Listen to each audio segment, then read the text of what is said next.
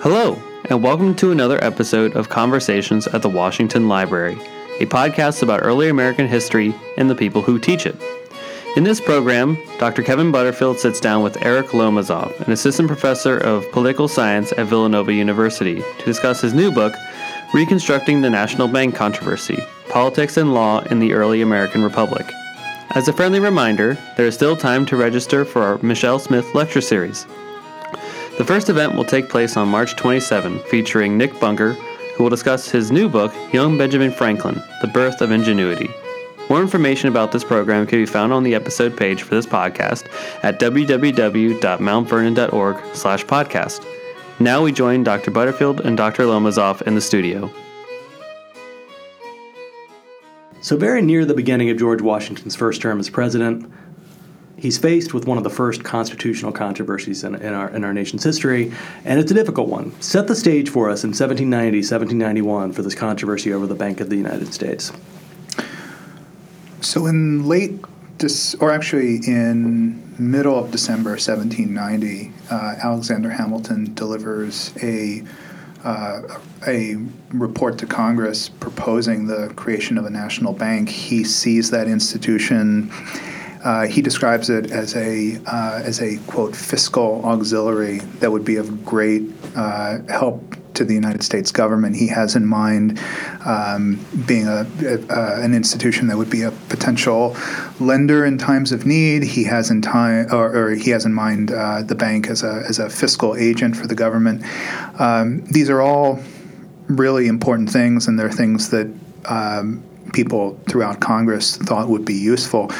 The, the problem was um, that there is no specific power in the Constitution uh, that permits Congress to create a national bank, and so you get uh, the emergence of a debate in the tail end of the um, of that first Congress about whether they're actually whether they can actually do this. this um, the first the first Congress, the same Congress that writes the Bill of Rights, that is certainly putting the Constitution into action. They're faced with this first controversy.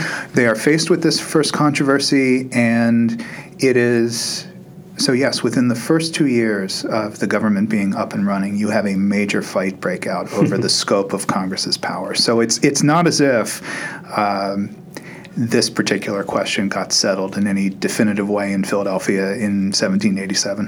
What did they know in, in Philadelphia in 1787 about the idea of, of chartering a national bank? Had they ever brought it up? There had been a proposal made at the convention to grant Congress the power to, uh, or to give Congress the power to grant charters of incorporation. Uh, that had been uh, defeated. There were sundry other powers listed in Article 1, Section 8 power to lay and collect taxes, power to uh, to borrow money, to regulate interstate commerce, um, things of that sort. The the question, therefore, heading into 1791. Um, or late 1790, early 1791, was whether in fact Congress could create a bank pursuant to any of those specific powers. Hmm. So I, I, guess we should try to set the stage as to what this bank is that Hamilton is, is envisioning. Uh, we, I think we know about the Federal Reserve System now. This is something very different from that. But how would you characterize it? What was it? Were there parallels in other countries in, in the late 18th century? What is Hamilton envisioning? So I would go back to something I, I, mentioned earlier. Hamilton meant something specific when he referred to it as a fiscal, uh, a, a, fiscal auxiliary. Um, he has in mind fiscal functions, monetary functions come into the bank story later, and I'm sure we'll we'll have a chance to, to talk about it. Uh, he is thinking about uh, an institution that is going to help manage the federal government's finances. This is going to be an institution that takes in money, let's say, that the government collects in tax revenues. It's going to pay out money that the government owes, let's say, to its employees. Um, it's going to help move money around. Why isn't the Department of the Treasury doing that? What, what, why do they? What, what's this bank doing that the Treasury doesn't do? Well, the Bank of the United States, or a, a national bank, would also be in a position to lend to private parties. Hmm. Um, so it would not simply be a fiscal auxiliary to the federal government. It would also be uh, a commercial bank in its own right.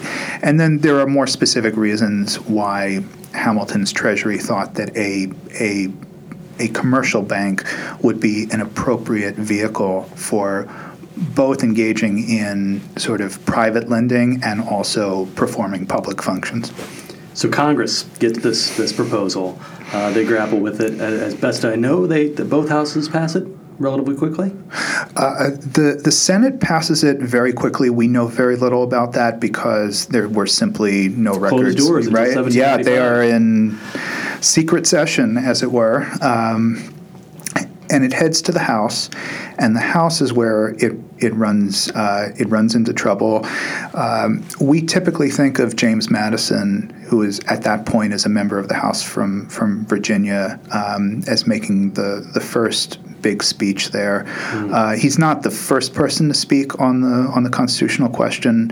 Uh, I think he's the second or or um, or the third, but he's definitely the member of the House who raises the first big constitutional alarm.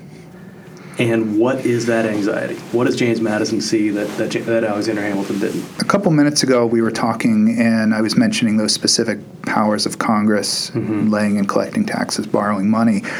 There is one other provision in Article 1, Section 8, and it is the very last provision, and we call it the Necessary and Proper Clause. Gives Congress the power to pass laws that are necessary and proper for executing the foregoing powers, and there are 17. Uh, there are 17 foregoing powers. Madison's objection was that a national bank was not necessary for executing or exercising uh, any of the foregoing 17. Uh, and so that was the basis for his constitutional objection. He said you, you can't do this as a direct means of exercising, for example, the power to, to borrow money, but you also can't claim that this is quote unquote necessary uh, for exercising the power to borrow money. So James Madison uh, doesn't prevail in the House debates. Ultimately, they do pass a bill, and it comes to our man, President George Washington. Um, this this uh, um, proposal to to establish a national bank, the Bank of the United States. Um, George Washington, I, I, I don't know uh, if, if you know how he felt about it initially. I, I, I, I, know in the end that he asked for, for expert opinions. Any sense as to what George Washington's gut instinct was? I have absolutely no clue, and I and I think I have a lot of company in that regard. Um, Washington played his cards quite close to his vest. There are obviously many historians out there who think, by and large, even though Washington was not formally associated with any of the, or I'm sorry, with either of the uh, of the nascent parties, that his inclination was more towards the Federalists. Um, but Washington certainly said nothing uh, that would indicate his disposition towards the bill that was sitting, you know, on his desk. But he's got this this, this, this team of rivals, as we might call them, uh, uh, sitting around him, and he asks for their expert opinions. Uh, talk us through that. What happens when Washington uh, reaches out to those around him to uh, to give their thoughts on the constitutionality of the bank? Sure, and I. I uh, I'm not sure that I had ever come across the idea of Washington's cabinet as a as a team of rivals, but it they're, they're certainly rivals of one another. Yeah, Um, yeah. So Washington solicits the the opinion of basically everybody in the cabinet, and cabinets were small at that point. Um, and he gets uh, an opinion from Secretary of State Thomas Jefferson expressing considerable doubt as to the constitutionality of the bank and Along the same lines as uh, Madison? Along the same lines as Madison. He also receives not one but two memoranda from Edmund Randolph, who is the uh, the nation's first Attorney General. Randolph also expresses skepticism. He is, however, more inclined to the view that if if Washington believes that everything is sort of balanced, um, arguments for and against, that Washington could then consider signing the bank bill. But it's pretty clear that Randolph also believes that it suffers from the same constitutional problems that um, that Jefferson and Madison are uh, are talking about. At that point, Washington goes to Treasury Secretary Hamilton and says, Listen, I've, I've got these opinions. They are unfriendly to the bill. I'm going to give you a chance to weigh in here. But, my dear Treasury Secretary, keep in mind the clock is ticking here. I only have so many days under the Constitution to sign a bill that's been presented to me. Um, so, as I like to tell my own students, and as I talk about in the book, Hamilton goes and, in very short order, um, produces a lengthy essay uh, for Washington in response to the claims of Randolph and Jefferson. Uh, I like to describe it as the sort of first great all nighter uh, mm-hmm. in American history because he's, he has an essay prompt, as it were, from the President of the United States. He sits up, uh, his wife Eliza sits up with him, copies out. Um, his his material by hand, and so the next morning, um, really with just a day or two left in the in the ten day window, um, Hamilton leaves for Washington's office with the modern day equivalent of a 40 page double spaced paper uh, and delivers it. And the only real grade that Hamilton needs, and in fact the grade that he gets, is a passing one because Washington ultimately decides uh, to sign the bank bill. He does not issue any message whatsoever um, nothing akin to a modern day executive signing statement mm. indicating his thoughts on the constitutional question. We simply know that Washington signs the bill. Wow. So the bank is established. Um, and this is, uh, does it have a, a, a sunset? How long is this bank going to exist? The bank gets a 20 year charter from the first Congress, so it is set to, it, its charter is going to be up in March of 1811. So tell tell me about that 20 years. What, what, what does the bank start to look like as it takes shape? Uh, does it fulfill Hamilton's hopes and dreams? It certainly fulfills Hamilton's hopes and dreams. Uh, there are things that go on during that 20 year period that Hamilton really had not um, had not anticipated, and as I talk about in the uh, in the book, really do have consequences for future debates over the bank's constitutionality. Um, one thing that happens is you see the proliferation of banks chartered by the various states in the Union. So you can imagine in 1791, you have this big national bank established. You only have a handful of other banks chartered uh, in the United States. Over the next 20 years, imagine um, a hundred plus state. I'm sorry, uh, uh, a uh, hundred plus banks popping up all over the country. By the time you get to 1811, they pop up in every state of the union. There's also a bank uh, in New Orleans, which is still a territory at that point. The, the other thing that goes on, which matters mm-hmm. here, is it's not simply the case that these smaller banks are created, it is also the case that the national bank develops relationships with them. And in particular, it develops a, a, regu- uh, a regulatory uh, relationship with them. Hmm. Modern economists would say it begins to perform a monetary function. That's the sort of thing that Hamilton had not anticipated. There is nothing in his 1790 report or any of his subsequent, well, there is some material about it in his subsequent correspondence which hints that he knows it's coming.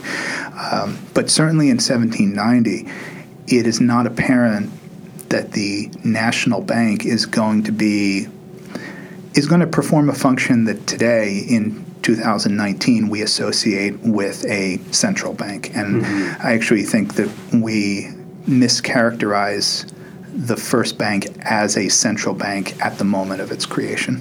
But over time, it's, it's helping to sort of establish what interest rates are and ought to be, that kind of thing? Well, it's uh, obviously banks are going to have some influence over, um, over interest rates. The, the thing that the the bank created in 1791 begins to do over time is effectively regulate how much money is being circulated by those state banks. So at this time in American history, every single chartered bank in the country is issuing its own paper currency.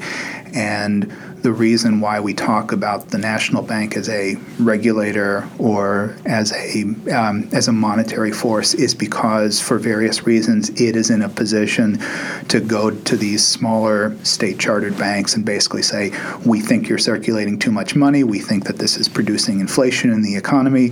We want you to curtail your operations if you won't do it we're going to force you to do it hmm. so in that 20 year run we get up to i guess 1811 um, are there ongoing um, critics and and um, people advocating for the destruction of the bank, or is it does it live a pretty um, uh, accepted life in its 20 year run? it, it lives a, a, a pretty accepted life. It, in some respects, it, it never not even by the time you get to the 1830s does the bank ever escape claims that it's it's just illegitimate. Um, mm. it, those those claims are always dogging it. For the most part, however, during that during the period at least up through 1810 or so, um, the bank is operating. It is performing all of the functions that that Hamilton uh, had had talked about uh, in his report uh, on a national bank. The the one sort of clear indication that we have that even those who were previously antagonistic towards the bank are at least willing to work with it is the fact that that Thomas Jefferson, as president, um, signed a bill to create a branch of the bank in New Orleans after we acquired the Louisiana Territory from France. And mm-hmm. if you think about what Jefferson's position was in, in 1791, that's actually pretty extraordinary. Yeah. And yet, Jefferson, as president, is willing uh, willing to sign this bill. Huh. So, uh, what happens at the end of 20 years? What happens at the end of 20 years is you get a push in Congress. We're talking about the 11th Congress now, the 11th Congress, which is set to wrap up in early March of 1811. So, late 1810, you get the introduction of a bill to extend the bank's charter at that point, you get a revival of the constitutional question. Okay. A couple things have changed, though, since 1791. One is some of the stuff that I was talking about earlier. You have a lot of state banks around. Um, you also have the, the bank as this regulatory institution. The other thing that you have that's different from 1791 is now Republicans or Democratic Republicans are clearly in charge of Congress, and the Federalist Party is on the wane. The yep, Federalist Party is definitely um, on the wane. Um, they're definitely the the minority. Federalists support the the recharter of the bank. They ex- they support a, an extension of the bank's charter. Republicans are more divided. You do have moderate Republicans who want, who basically have made their peace with the bank. Uh, they want to see it continue, but you have this um, the, the major portion of the of the Republican coalition has problems with this institution. Some of it is principled. Some of them have never reconciled themselves to a national bank. Others, however, have an actual interest here. Some of them, some members of Congress, own stock in these smaller institutions, or just as importantly, they have constituents who own stock in those institutions. And those institutions are going to get the federal government's business if the Bank of the United States has to shut its doors. Okay. And so what you see in 1811 is you see a collection of individuals who, for various reasons, are opposed to the bank's recharter narrowly but successfully prevent the bank from uh, from getting one. And so in, in 1811, the bank that Alexander Hamilton had championed and George Washington had signed into law has to shut its doors. Wow. And president at the time is James Madison. Is he weighing in on this? This is a really interesting question because, uh, again, Madison had had the first major speech in, in 1791 about this. There are hints that if a bill to extend the bank's charter had reached his desk, he would have signed it. The Treasury Secretary at the time, uh, Albert Gallatin, he was definitely in favor of extending the bank's charter, and Gallatin, it appears, had successfully convinced Madison, or had, had at least uh, allayed his, his constitutional concerns. Mm. We don't, however, have anything in print which suggests that Madison was fully reconciled uh, to a bank's constitutionality, at least not in 1811. Wow. Uh, so I can do the math uh, that the War of 1812 is probably coming pretty soon. Um, what happens after 1811? We don't have a bank, um, and we are again at war with, with Great Britain.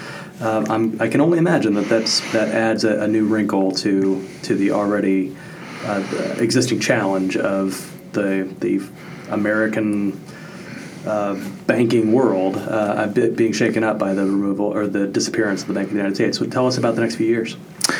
Yeah, one way that people like to characterize this is to say if, if you're thinking about financing a war against a foreign power, a national bank goes away at the very time when you need it the most. So we're talking about war breaking out with Great Britain 14, 15 months after the bank closes its doors. This, this is the absolute worst time for this to happen. So what happens? Well, the federal government does a whole bunch of things during the War of 1812 to basically make the finances work. They borrow money from those state banks that I mentioned earlier. Um, they even begin to toy with the issuing of, of what were called treasury notes, which you could think of as the forerunner to uh, to fiat currency. The- Yeah. These are basically notes that don't have any intrinsic value, um, which is to say they, they don't represent uh, gold and silver. They're simply issued on the faith and credit on the full faith and credit of the United States government. Um, so that's one part of the story is you know imagine the federal government trying to prosecute a war and not having a national bank that it can routinely go to um, to borrow money there's another part of the story however and one of the things i want to do or i try to do in the book is to place greater emphasis on this part of the of the war of 1812 is to say during that same period, there are economic pressures all around. And they also hit these state banks. And state banks, for various reasons, um, begin to expand their operations. Um, and at one point during the war, and there's debate about whether this is actually caused by the British attack um, on on Maryland and D.C. or not. At one point during the war, uh, in the fall, or actually late summer, early fall of, of 1814, basically all of the nation's banks outside of New England stop paying gold and silver for their notes. Um, they basically say we, we just can't do it for various reasons. You're gonna you know you can continue to to use this money, but we're not going to redeem it for gold and silver. And so you have virtually overnight uh, price inflation in the United States in ways that you had not seen since the Revolutionary War. Now, bear in mind, uh, the National Bank had been exactly the sort of institution that might, had it still been in existence, might have prevented this sort of thing from happening. Nevertheless, that problem exists no later than, you know, mid fall of 1814. And what's worse, at least from the standpoint of, of members of Congress, those state banks that have suspended the payment of gold and silver, even after the war ends, they don't want to resume payment. Hmm. And it's not out of principle, it's out of interest because it's highly profitable for them to simply print money, print more money without any limit whatsoever and lend it out. And they don't want to give up this these very profitable arrangements. But also potentially disastrous, I would think, if Certainly they overextend themselves. Well, it's not disastrous insofar as they're no longer making promises um, to pay gold and silver for their notes. Well, it is, that, it is, however, disastrous for any American who is living on a regular wage, which virtually all of them are, and need to make ends meet because, again, they, they, at this point they are experiencing price inflation on the scale of various estimates go between 5 and 20 percent per year. And I'm sure that if any of us had to deal with inflation on that scale, we would complain about it. Wow. Yeah, absolutely. So the war is wrapping up, though. You mentioned fall of 1814. I know that the Battle of New Orleans uh, comes uh, in early 1815, and by then, of course, we're at peace. So uh, we know the war's coming to a close, at least uh, in hindsight. Uh, we historians know that. What happens then? Uh, I, I, I know there's another bank coming. Yes, so so the war ends, and and as I mentioned, the the war ends, but state banks are not inclined to go and change how they're doing business. Um, Is that when Congress is, is beginning to think they need to do something? that is when Congress is beginning to think, well, wait a second, what are, what are we going to do about these state banks? How are we going to solve this problem? And there was a question about whether Congress could act directly on the state banks, but um, everybody in Congress, and this is a good example of, of, uh, of institutional memory operating, everybody in Congress knows, in a sense, of one potential solution to the problem of state banks running amok, hmm. and that's a national bank. Right. And so, late 1815, we get a functional rerun of what we had in late 1790. You get the new Treasury Secretary at that time, Alexander J. Dallas, who issue who sends a report to Congress proposing the creation of a new national bank. This time, however, he makes clear that the bank's principal purposes are not going to be fiscal, they're going to be monetary they're going to be monetary, which is to say they're going to be an attempt. It's it's going to be an attempt to bring these state banks to heel, um, to bring, to put those state banks in a position where they can resume the payment of gold and silver uh, for their notes. So the idea now is not fiscal support for the government. The idea now is the stability of the um, the stability of, of the monetary system. So uh, the constitutional question is long settled. Everyone's fine. Everyone's on board. Not exactly how it works out. Okay. What happens in late 1815 and especially early 1816 is you have plenty of people who want the bank, but you still have some lingering concern about it.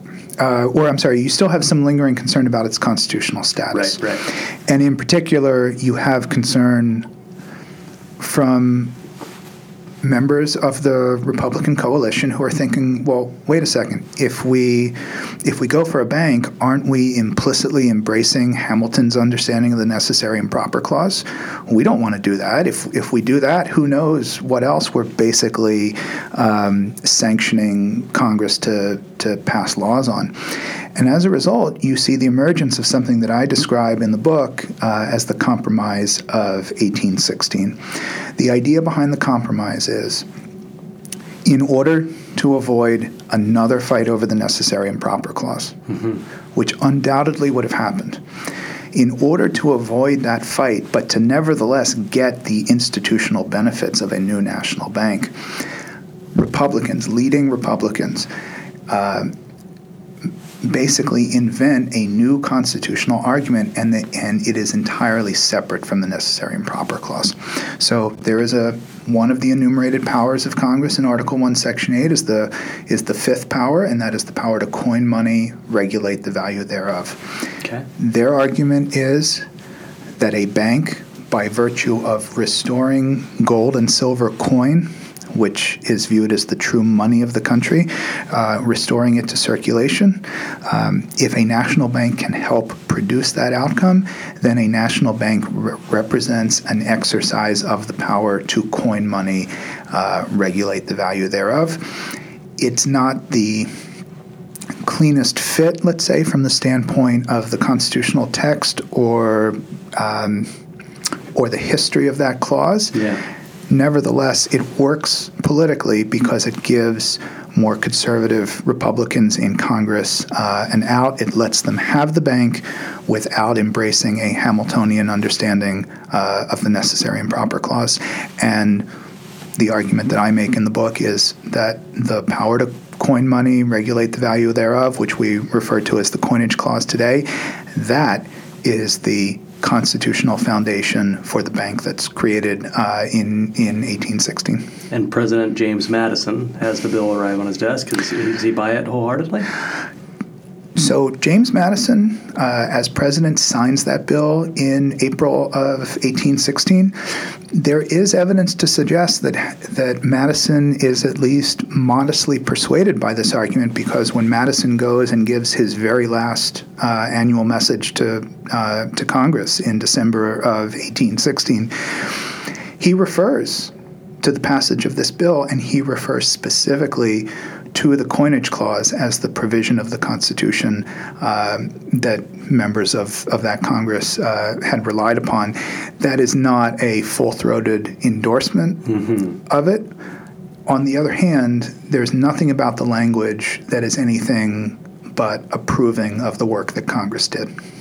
I know that everyone um, has some sense uh, from their uh, college history class or, or uh, their, their general knowledge of 19th century American history that the bank doesn't die a peaceful death. Uh, but I wonder if you could just wrap up the story of the second bank in the United States. What happens in its 20 year run?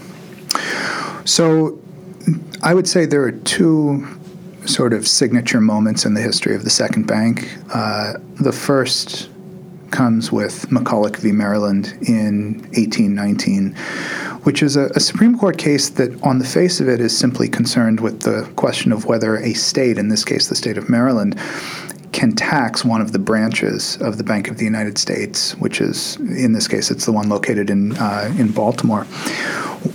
The reason why McCulloch is so big is because by the time the the case gets to the Supreme Court, the court has added a second question to the agenda, and it's logically prior to the question of whether a state can tax the bank. It's is the bank constitutional at all? And John Marshall uses the court's opinion in McCulloch to, to basically make the case on Hamiltonian terms, not the terms that had been used in 1816 with the coinage clause, on Hamiltonian terms, that in fact Congress was well within its rights to create a national bank.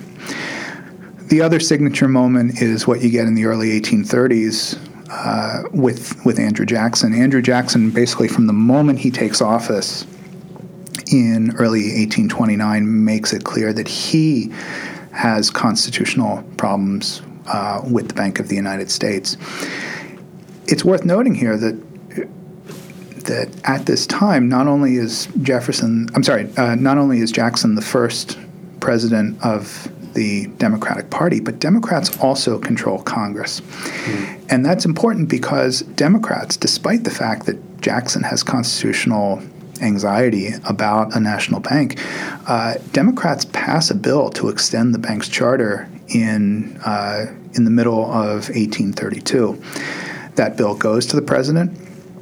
The president not only vetoes the bill, but he issues a lengthy veto message explaining why it is that despite the Supreme Court's decision in McCulloch v. Maryland, he personally believes that the bank is not necessary. And because he must be uh, guided by his own understanding of the Constitution, he is going to veto the bill as being unconstitutional. Wow. So all of these debates uh, about the, the constitutionality of the bank, uh, I'm, I'm, I'm guessing that there's a, uh, uh, an obvious relevance of why this should matter to Americans today as they're looking at constitutional debates uh, that, that surround us all the time. What's your sense of? What's why why what does the story tell us about our, our sense of the Constitution in the 21st century? Is there anything we can learn? I think there are two things that we can learn. Um, one is general and one is more specific to the to the history of, of the bank itself. The the more general lesson that I try to offer in the book is that notwithstanding how we have traditionally talked about the bank debate, what what you actually see especially between 1791 and 1816 is you see an institution changing. The bank as an institution is changing and then you see the debate over its constitutionality change in response. Mm. And it, it's just an example of looking at how the world changes and then understanding how decision makers, public officials who are charged with thinking seriously about the, about the Constitution, how they respond to it. Um, yeah. So, in, in that sense, I, I what I'm trying to do is basically say, hey, listen, the bank debate as we know it, as this recurring debate over the necessary and proper clause, actually, the bank story is much richer and has a lot to tell us about what happens in a society operating under a constitution uh, where the society is, is constantly changing.